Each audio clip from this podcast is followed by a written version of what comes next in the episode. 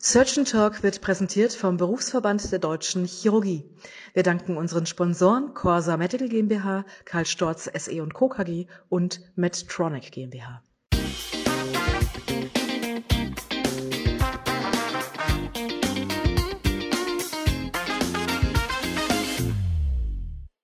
Hallo und herzlich willkommen bei einer neuen Folge von Surgeon Talk, dem chirurgischen Podcast für alles, was spannend und aktuell ist. Mein Name ist Anna Dupré. Ich darf heute die Moderation machen und ich begrüße ganz herzlich den Oberfeldarzt Dr. Daniel Hink. Und wir werden uns unterhalten über Chirurgen bei der Bundeswehr, was der Dr. Hink ist. Und ich freue mich wirklich, dich hier zu begrüßen. Hallo Daniel. Hallo Anna, vielen Dank, dass ich heute zu euch sprechen darf oder mit dir das Gespräch äh, führen darf. Ja, ich fange direkt mal an. Ich leg mal los. Mich interessiert vor allen Dingen, und das ist so, weil ich selber auch keine Ahnung habe zu dem Thema, und vielleicht geht es dem einen oder anderen von euch auch so, wie kommt man überhaupt dazu, bei der Bundeswehr Chirurg, Arzt oder auch Medizinstudent zu werden? Ja, Anna, da muss ich ein bisschen weiter ausholen. Und zwar ähm, ich bin ja leider schon das fortgeschrittene Semester und damals in den 90er Jahren, als ich sozusagen zur äh, Uni gegangen bin, um Medizin zu studieren, war das mit den Arbeitsplätzen für die Ärzte nicht gerade so doll. Da gab es ja AIP und ähm, da wurde man ja eher äh, bemitleidet, wenn man Medizin studiert hatte. Und ich, ja, du lachst. Und ich hatte seinerzeit, hatte ich den Grundwehrdienst in der Zoo gemacht, beim Sanitätsbataillon. Das gefiel mir eigentlich ganz gut, aber ich fing dann an, Zivilmedizin zu studieren und Mitte der 90er Jahre, nach nachdem ich zahlreiche Wehrübungen, Wehrübungen bei der Bundeswehr gemacht habe, um mein Studium zu finanzieren, habe ich mich einfach entschlossen, zur Bundeswehr zurückzugehen. Ich fand das immer sehr toll dort. Ähm, ich mochte so die Herausforderung. Ich habe die Herausforderung auch so ein bisschen gesucht. Aber ähm, das war eine wohlüberlegte Sache und nicht einfach so ein Hallo-Ding, sondern es war wirklich so, dass ich gesagt habe, jawohl, das macht mir Spaß, das kann ich mir gut vorstellen, die nächsten, ähm, die nächsten Jahre zu machen. Wohl wissen, sagst du ja schon direkt Jahre, du sagst schon direkt genau. Jahre. Was heißt das konkret? Also man geht zurück zur Bundeswehr. Wie viele Jahre waren es bei dir? Genau, wohl wissen, dass ich mich sozusagen 18 Jahre verpflichten musste, wovon mir zwei Jahre angerechnet wurden. Also damals war das wirklich so 16 Jahre musstest du dich verpflichten. Das bedeutet Bundeswehrzeit inklusive Medizinstudium. Und mittlerweile sind es 17 Jahre, also du musst dich 17 Jahre verpflichten. Und ähm, von diesen 17 Jahren minus sechs Jahre Medizinstudium, minus zurzeit ein Jahr vor dem Medizinstudium, hast du sozusagen eine Restlaufzeit von zehn Jahren in den Streitkräften, wo du wirklich aktiv äh, ausgebildet wirst, beziehungsweise dann auch richtig arbeitest. Was passiert denn eigentlich nach diesen, ja, jetzt bei dir 18 Jahren? Also ist man dann frei oder dann bleibt es einem offen, ob man bleibt bei der Bundeswehr oder was passiert eigentlich dann mit dir? Mhm. Es gibt ja mehrere Möglichkeiten. Die Höchstverpflichtungszeit ist mittlerweile 25 Jahre. Also zum Beispiel für unsere Chirurginnen und Chirurgen weiß ich, dass nach 17 Jahren ähm, oder während den 17 Jahren kann man sich auf 21 Jahre verpflichten und bekommt dann zum Beispiel zwei Fachärzte, zur Zeit wohlgemerkt. Also da bekommst du die Ausbildung für zwei Fachärzte. Höchstverpflichtungszeit sind zurzeit 25 Jahre und in dieser Zeit entscheidest du dich eigentlich, ob du nach 25 Jahren gehen möchtest oder nach 21 oder nach 17 Jahren. Oder aber sagst, nee, du möchtest gerne Berufssoldat werden. Und ich habe mich dann seinerzeit dazu entschlossen, Berufssoldat zu werden. Das bedeutet, dass ich zurzeit ähm, bis zum Jahre 34 äh, tätig bin und dann in Pension gehe. gehe. Und tätig jetzt als Arzt, was heißt das konkret? Also ich weiß ja, dass du auch hier in, in Itzehoe arbeitest als Oberarzt. Also wo bist du oder was machst du so? Wie gestaltest du dein, deine Zeit? Gut, ähm, wie sah es nach dem Studium aus? Vom Prinzip her wärst du ganz normal ausgebildet. Für uns gilt natürlich auch die Weiterbildungsordnung. Das bedeutet, du wärst nach der geltenden Weiterbildungsordnung äh, zum Chirurgen ausgebildet. Bei den Soldatinnen und Soldaten ist es jetzt so, dass wir unsere Ausbildung in zwei klinische Abschnitte geteilt haben. Es gibt einmal den ersten klinischen Abschnitt, der geht zwei Jahre. Dort machst du zum Beispiel deine Fachkunde Rettungsmedizin oder eben die ersten Schritte in der Chirurgie.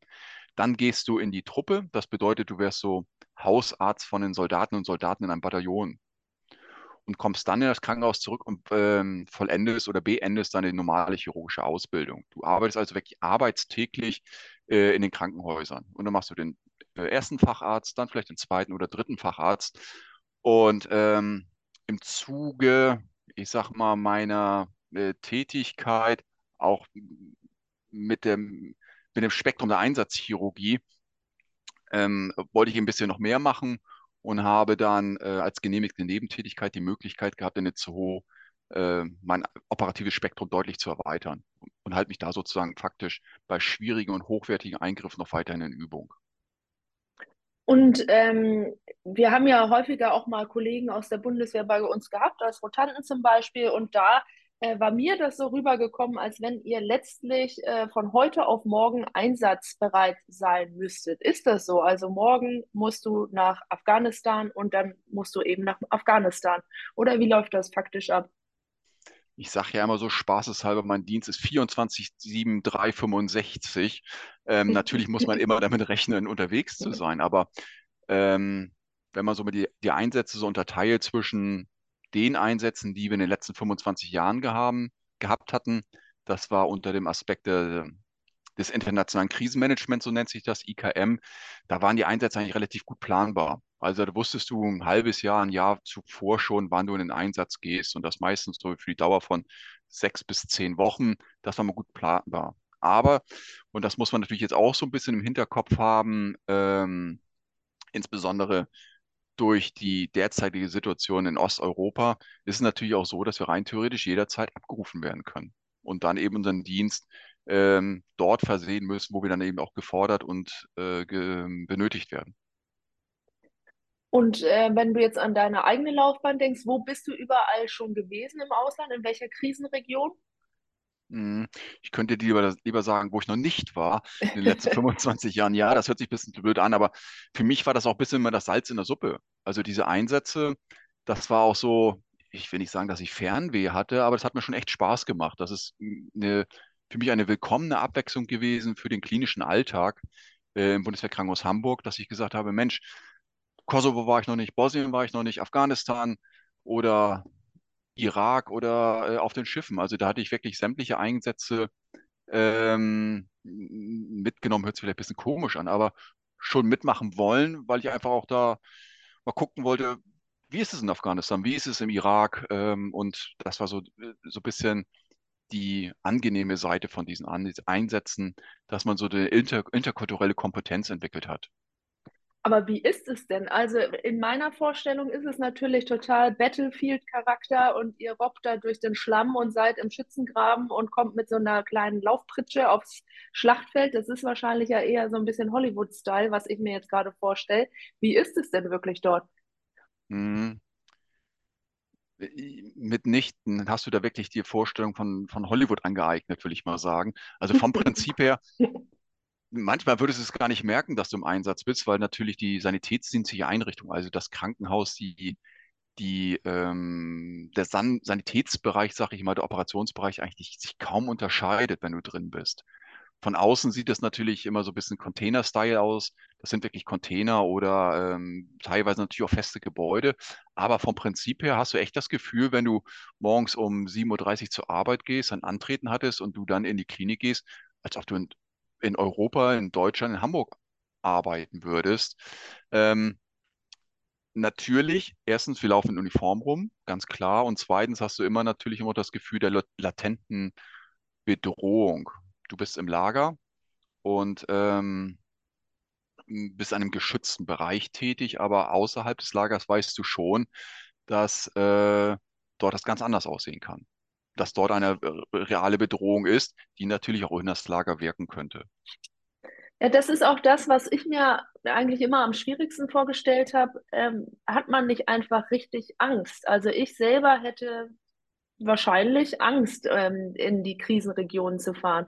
Und vielleicht geht es auch dem einen oder anderen so, dass er sagt, nee, da will ich nicht mitmachen, da habe ich einfach Schiss um mein Leben, wenn ich da arbeite. Geht es dir immer noch so? Ging es dir vielleicht mal so?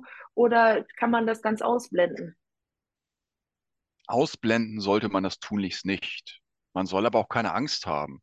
Also man wird sehr, sehr gut von der Bundeswehr auf seine Ein Tätigkeit, auf seinen Einsatz vorbereitet. Das muss man ganz klar sagen. Wir haben verschiedene medizinische Vorbereitungskurse, aber eben natürlich auch militärische Vorbereitungskurse. Da geht es um die Handhabung und Handlungssicherheit einer Waffe, aber auch, äh, wie halte ich, verhalte ich mich zum Beispiel in Krisensituationen oder in bedrohlichen Situationen, wenn eine unmittelbare Gefahr auf mich einwirkt.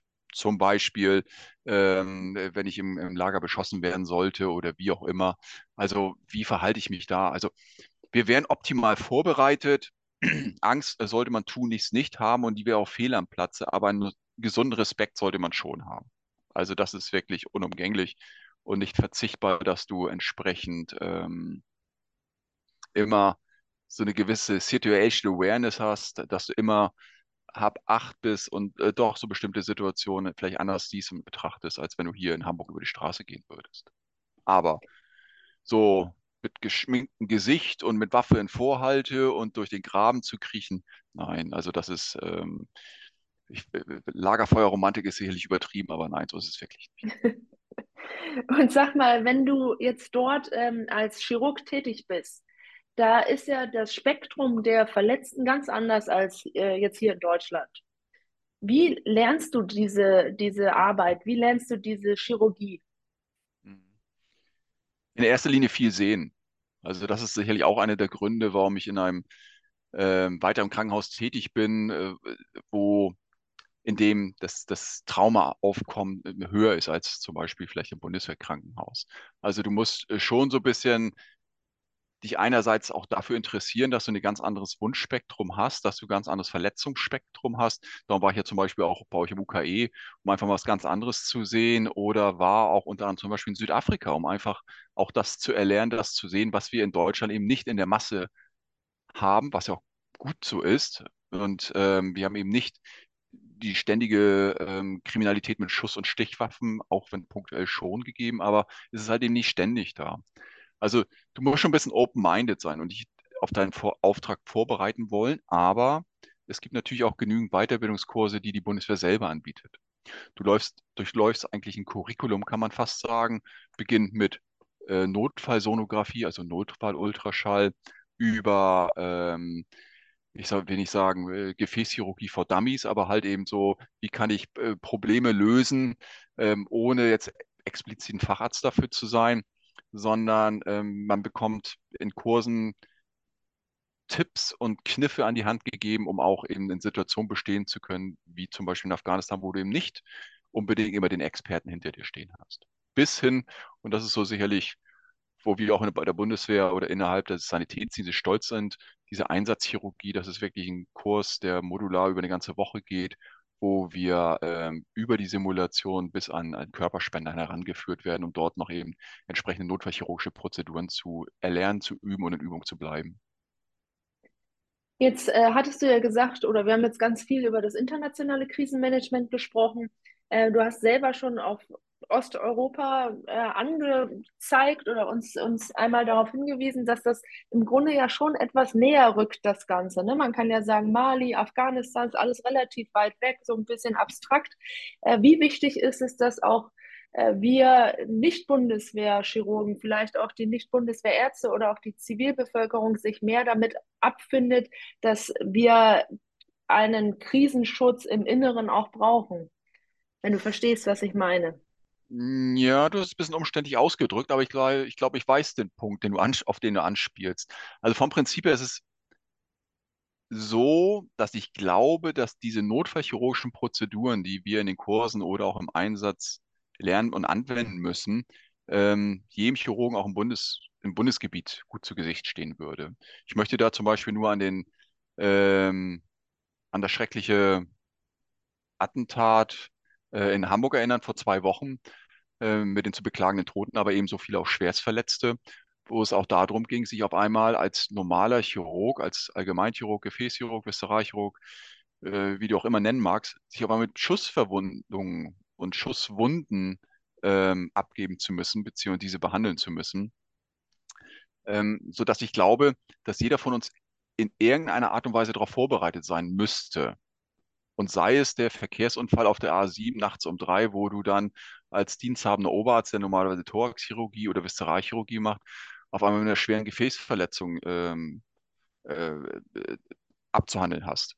Also das sind natürlich solche Punkte, äh, wo ich immer denke, ein gewisses Maß an notfallchirurgischer Kompetenz sollte jeder haben. Ich möchte gar nicht auf den Krieg abheben und auf irgendwelche Konflikte, sondern wirklich, das ist, ich sehe es auch häufig in Itzehoe, wo dann auch meine Expertise gefragt ist, ähm, wo man im Nachhinein auch bei M&N-Konferenzen sagt, so, hm, das hätten wir vielleicht ein bisschen anders gemacht, denkt mal darüber nach. Bestes Beispiel, Jagdunfälle mit Schrotverletzungen. Hm. Wo ich einen Kollege hatte, der versucht hatte, jede kleine Bleikugel rauszuholen aus, aus, der, aus der Wunde, wo wir gesagt haben, hey, komm, das bleibt drin. Solange es nicht irgendwie in der Nähe von Gelenk, von Nerven, von großen Gefäßen sich befindet oder sonstige Beschwerden macht, bleibt das drin.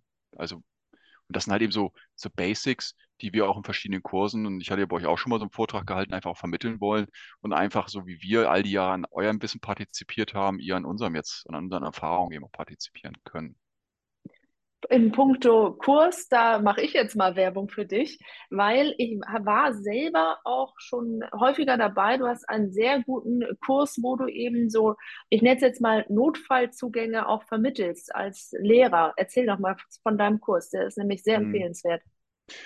Ich hatte einfach die Erfahrung gemacht in den Einsätzen als auch nachher beim Studium der Literatur, ähm, dass wir ein Problem haben, nämlich das Verbluten. Und der Verblutungstod nicht nur ähm, auf dem Gefechtsfeld, sondern eben auch in, in Großstädten oder auf dem Land, wo, wo Menschen sich verletzen bei der Arbeit oder ähm, im Unfall, beim Unfall verletzt werden, beim Verkehrsunfall verletzt werden. Und ähm, da haben wir einfach gemeinsam, äh, du, du wirkst da ja auch selber mit, ähm, einen Kurs aufgelegt, äh, wo wir einfach den Kursteilnehmenden beibringen wollen, schwere Blutung zu stoppen. Und das möglichst unter realen Situationen, unter realen Bedingungen. Und äh, wir haben eben die große Möglichkeit, dass äh, wir in der Nähe von Hamburg eben auch an Körperspendern ähm, das alles ausprobieren können, äh, vermitteln können, üben können, einstudieren können und ähm, eine gewisse Handlungssicherheit zu erzeugen. Und ja, also, finde, also ich finde es in der Tat super wichtig, dass man sowas auch am Körperspender die Möglichkeit überhaupt hat. Das ist ja sehr selten das Angebot. Ich weiß noch, beim letzten Mal waren selbst Leute aus Bayern hochgereist, weil das so selten ist. Und ähm, wo du auf diese, dieses, den Amoklauf von vor zwei Wochen ja angesprochen hattest, man merkt eben, man braucht das, auch wenn man nicht unbedingt im Feld unterwegs ist oder Bundeswehr-Chirurg ist oder in Einsätze außerhalb von Deutschland fährt. Und das äh, wird sicherlich befürchte ich zumindest, auch häufiger auf uns zukommen, dass jetzt auch mehr Schussverletzte, Messerstiche sowieso, aber mehr Schussverletzte auf uns zukommen. Deswegen ähm, würde ich empfehlen, dass jeder, der interessiert ist, auch sich solche Kurse anschaut und mitmacht, wenn er die Gelegenheit dazu bekommt. Aber denk wir driften, ja? Ja, denk nur mal letzte Nacht in Hamburg. Also äh, da war ja schon wieder eine Schießerei Schuss. mit zwei Toten. Ja. ja. Also das ist, ich, ich glaube, das wird auch häufiger und man, äh, ich glaube, diese Initiative Verschärfung des Waffengesetzes, ich will jetzt nicht in die Politik einsteigen, aber wir haben, auch wenn man es nicht glaubt, auch wir haben in Deutschland, glaube ich, ein, äh, eine Herausforderung, wenn es darum geht, ähm, äh, die Waffen unter Kontrolle zu halten oder überhaupt äh, registrieren zu können und kon zu kontrollieren zu können. Ähm, ich will jetzt einmal versuchen, wieder so ein bisschen zurück zur Bundeswehr zu kommen, weil wir haben uns jetzt ein bisschen im Innerdeutschen aufgehalten, um das, was wir einfach generell für jeden Chirurgen verbessern können oder für jede Chirurgin. Ähm, die Bundeswehr lebt ja letztlich von den Mitarbeitern in Anführungsstrichen. Und äh, ich habe mich gefragt, und äh, das ist vielleicht jetzt auch, geht auch wieder in Richtung Politik, aber äh, wie stehst du zur Wiedereinführung der Wehrpflicht? Und ich sage dir, wie ich dazu stehe, ich bin sehr dafür, für Frauen und Männer, ähm, dass man das wieder einführen sollte. Wie stehst du dazu? Ich glaube, die Wehrpflicht war die beste Werbung, die die Bundeswehr jemals für sich machen konnte. Hatten wir doch damals die Möglichkeit, wirklich jeden zur damaligen Zeit waren es ja die Männer, die die Wehrpflicht gemacht hatten, ähm, jeden Mann irgendwie durch den Bundeswehralltag äh, zumindest durchzuschleusen, ähm, fällt das jetzt ja komplett weg. Also du kriegst überhaupt gar kein, keine Idee davon, was wir eigentlich machen. Du kriegst überhaupt gar keine Idee davon, was Bundeswehr bedeutet. Ähm, so, so, so denke ich jetzt, das wäre so vielleicht nicht unbedingt die Lösung unserer Nachwuchsprobleme, aber man hat eben schon vor vor dem Aussetzen der Wehrpflicht gesehen, dass äh, viele meiner Kameraden einfach dabei geblieben sind. So, ich habe ja auch einen ersten Eindruck mhm. gewonnen, habe gesagt, hey, coole Nummer. das machst du weiter, auch wenn es eben erst mit einer Pause war. Aber vom Prinzip her ähm, ist, ist, bekommst du dann wirklich mal eine Idee, dass es eben nicht diese stumpfe Alltag in den Streitkräften ist, äh, sondern dass es eben ganz im Gegenteil interessant gestaltet sein kann, dass du auf Biwak gehst. Also das ist so eine, ich will nicht Zelten in der Lüneburger Heide sagen, aber das ist so, das ist so, wo du dich einfach mal auf das Wesentliche reduzierst und du wirst auch dann bei bestimmten Leistungen wirklich an die körperliche Grenze, deine, deine, an deine Belastbarkeit herangeführt und manchmal auch darüber hinaus und einfach zu erfahren, hey Mensch, ich kann ja doch noch mehr leisten als das, was jemand von mir nur gedacht hat und erwartet habe. Und ähm, insofern, das fehlt eigentlich. Also das fehlt wirklich, ähm, dass man, ich will nicht sagen, zur Bundeswehr muss, aber dass man einfach die Möglichkeit hat, einfach mal Bundeswehr zu erleben, den Bundeswehralltag zu erleben. Und zu und schnuppern, ne? Ja. ja. Und wir stehen einfach in Konkurrenz auch äh, zu anderen Arbeitgebern in der Bundesrepublik Deutschland. Und da muss man natürlich sagen, hey cool, wenn man jemand zu uns kommen muss und sich das angucken darf. Also welcher Betrieb kann das schon von sich behaupten? Ja, und, und natürlich, ganz kurz, so, du hast es gerade angesprochen, und natürlich ja. mit dem sozialen Jahr. Ähm, man tut auch was für die Gesellschaft. Das darf man auch nicht vergessen. Vor allen Dingen die ähm, Wehrdienstverweigerer, so wie es früher auch war, die dann in den Altersheimen oder in den Krankenhäusern helfen. Das würde, glaube ich, relativ viel ähm, ja Probleme auch lösen und eben auch alle Leute wieder ein bisschen resetten, ein bisschen was beibringen. Du hattest das, wir haben ja vorher auch schon mal gesprochen, darüber geredet, mein geregelter Tagesablauf tut ja mal nicht so, so schlecht, wenn man nur um 5 Uhr morgens aufstehen muss und gestriegelt irgendwo stehen muss. Das ist vielleicht etwas, was auch nochmal ähm, zumindest nicht zu verachten ist, wenn man das nochmal erlebt, bevor man dann in den, ins Studium geht oder in den Berufseinstieg oder ähnliches. Und die zweite Sache ist ja, uns fehlt es ja auch letztlich an, an, äh, an Bundeswehr. Ähm, Soldaten und Soldatinnen. Und äh, die werden wir aber auf kurz oder lang brauchen, oder wie schätzt du das ein? Also es ist ja jetzt, so ich weiß, ähm, hat die Bundeswehr relativ wenig Mitglieder im Vergleich zu den Vorjahren, ist vielleicht durch die Wehrpflicht Mitglieder, das hört sich interessant an. Mitglieder. Ja, wir sind wie, ein, ein wie Verein sagst du, Bundeswehr ähm, Angehörige. Dienst, Angehörige, Angehörige ja. sich, ist ja ähnlich wie Mitglieder, aber oder ja. Soldaten und Soldaten. Soldaten Mitglieder, und ja. Soldatinnen. Vom Prinzip her, mh, hm, so wie jede Firma haben wir natürlich die Herausforderung, ähm, Nachwuchs zu generieren, ganz klar. Mhm. Und diese Herausforderung müssen wir uns stellen. Und das, das machst du halt eben nicht nur mit Geld, sondern das machst du natürlich auch mit dem Angebot, was du, was du ablieferst. Und ähm, klar, ich, ich, wir wollen natürlich Menschen haben, die freiwillig zu uns kommen, die einfach die Sinnhaftigkeit des Dienstes erkennen, die auch ähm, Spaß an ihrer Tätigkeit haben, etwas auch für die Gesellschaft zu tun darum ist es immer das Problem mit der Pflicht. Also Leute zu verpflichten ist immer schwierig, mit jemandem zu arbeiten, der eigentlich gar nicht bei uns sein möchte. Das ist, das, äh, das bringt auch Probleme mit sich. Aber ich, äh, ich glaube, bei einer Wehrpflicht überwiegt eben das Positive, dass du einfach Leute dafür äh, gewinnen kannst für die Sache und einfach auch, auch ähm, so eine gewisse Inspiration für die lieferst. Um und jetzt dann noch mal was. natürlich den Nachwuchs zu generieren. Ja, und jetzt noch mal was ganz Schnödes. Also jetzt unterhalten wir es. Du hast schön eine Uniform an. Das sieht ja keiner außer mir jetzt gerade. Ähm, ist das deine alltägliche Bekleidung, die Uniform, wenn du jetzt arbeiten gehst? Doofe Frage, ne? Ja, doofe Frage. Also ich habe sie im OP nicht an. Im OP trage ich sie nicht. Das freut mich, das freut mich. Das, das ist gut. Da waren wir auch ein, das Höchstmaß an Sterilität, sag ich mal. Aber ähm, ich stehe auch dazu. Also ich stehe auch zum Tragen meiner Uniform und ich zeige mich auch damit der Öffentlichkeit. Ähm, mein Sohn muss mich auch manchmal daran erinnern, die Kopfbedeckung zu tragen. Dann gucke ich ihn mal ein bisschen schräg an, aber nee, er hat vollkommen recht. Das gehört ja auch zur Uniform, aber äh, in geschlossenen Räumen darf ich sie jetzt nicht auf, darf ich sie auch abnehmen. Wollte gerade sagen. aber ich mag sie tatsächlich auch tragen. Ähm, also ich möchte sie nicht gegen einen Anzug jeden Tag eintauschen müssen. Mit Schlips und Krawatte, sondern dieser grüne Flecktarn-Look, also der ist schon deutlich bequemer, als wenn ich jeden Tag ähm, von morgens bis abends ähm, mit einem Hemd und Krawatte und mit Anzug und äh, mit Slippern an den Schuhen, an den Füßen äh, meinen Arbeitsalltag gestalten müsste. Ja, aber dann habe ich diese brennende Frage auch noch gestellt, ob du das auch im OP anhast. Äh, ich bin beglückt, dass es nicht so ist. Ähm, außer vielleicht im internationalen Auslandsaufenthalt, aber da da wahrscheinlich auch nicht, ähm, weil es ja ist wie kleine Krankenhäuser, oder? Ja, das ist so eine tricky Frage jetzt von dir. Es Ja, kommt siehst du? natürlich drauf an. Ich wusste es. Also, ähm, es kommt natürlich echt immer auf die Situation an. Also wir haben, selbstverständlich tragen wir immer sterile Kittel.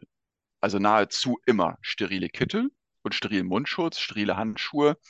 Ähm, es gibt natürlich auch dann Situationen, wo wir, und da musst du dich auch selber jetzt mal hinterfragen, wo du einfach schnell in den sterilen Kittel reinschlüpfst, obwohl du noch den Kasach anhast, mit dem du gerade noch dein Pausenbrot gegessen hast oder vielleicht über die Station geschlendert bist, weil einfach da der Imperativ des, des, ähm, der Stabilisierung des Patienten einfach im Vordergrund steht. Mhm. Also Ja, ist insofern, ja ja, auch darauf achten wir ähm, und haben da auch entsprechend dann auch auf jeden Fall ein Min- Mindestmaß an Sterilität. Na super, also bevor wir jetzt zu viele Quatschfragen ähm, und Mädchenfragen über deine, deine Uniform hier quasi noch abhandeln, ähm, müssen wir, glaube ich, schließen. Wir haben schon relativ lange geplaudert, wir beide. Wir könnten natürlich noch viel länger ähm, darüber sprechen, über das wirklich sehr interessante Thema des Chirurgen oder der Chirurgin in der Bundeswehr. Aber ähm, irgendwann ist auch Schluss mit dem Surgeon Talk. Und ich freue mich sehr, dass du mitgemacht hast, Daniel. Ich äh, spreche jetzt einfach mal für dich, dass wenn jemand vielleicht eine Frage hat, auch nochmal, die vielleicht mehr ins Detail geht, dass er sich sicherlich an dich wenden kann oder auch über, über meinen Kontakt kann ich den Kontakt vermitteln. Wenn jemand sagt, Moment, das hat mir jetzt gefallen, ich möchte noch mehr dazu wissen zu dem Thema, vielleicht kann mir der Dr. Hink noch ähm, ein paar mehr Einblicke ähm, geben. Äh, nehme ich an, bestehst du gerne dazu bereit, dafür zur Ver Verfügung? Selbstverständlich, Anna. Also würde mich auch freuen, wenn äh, Hörerinnen und Hörer sich einfach mal drauf melden und vielleicht noch äh, tiefere Informationen oder weitergehende Informationen haben möchten, weil es einfach, äh, ich glaube, ohne Witz, ähm, der Bundeswehralltag, das Soldatendasein oder der Chirurg bei der Bundeswehr, das ist so vielfältig wie kaum einer mir bekannten, äh, mir bekannter Jobs. Und das möchte ich vielleicht jetzt als letztes Wort, als letztes Statement stehen lassen, als perfektes Statement für unseren heutigen Search and Talk Podcast mit Oberfeldarzt Dr. Daniel Hink. Vielen Dank fürs Mitmachen. Schreibt uns unsere Meinung zu dem Thema unter searchandtalk.de oder gebt uns auch Anregungen. Vielleicht wollt ihr auch noch eine zweite Folge zu einem spezifischen Bundeswehrthema haben. Dann schreibt uns das einfach. Wir können Herrn Dr. Hink gerne nochmal einladen, weil mir hat es auch sehr gefallen, das Gespräch. Und ähm, so verbleibe ich jetzt mit euch. Tschüss, Daniel und tschüss, liebe Zuhörer. Bis zum nächsten Mal beim Search and Talk.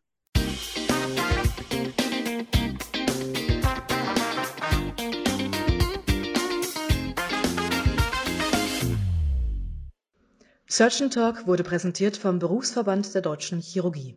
Vielen Dank an unsere Sponsoren Corsa Medical GmbH, Karl Storz SE Co. KG und Medtronic GmbH.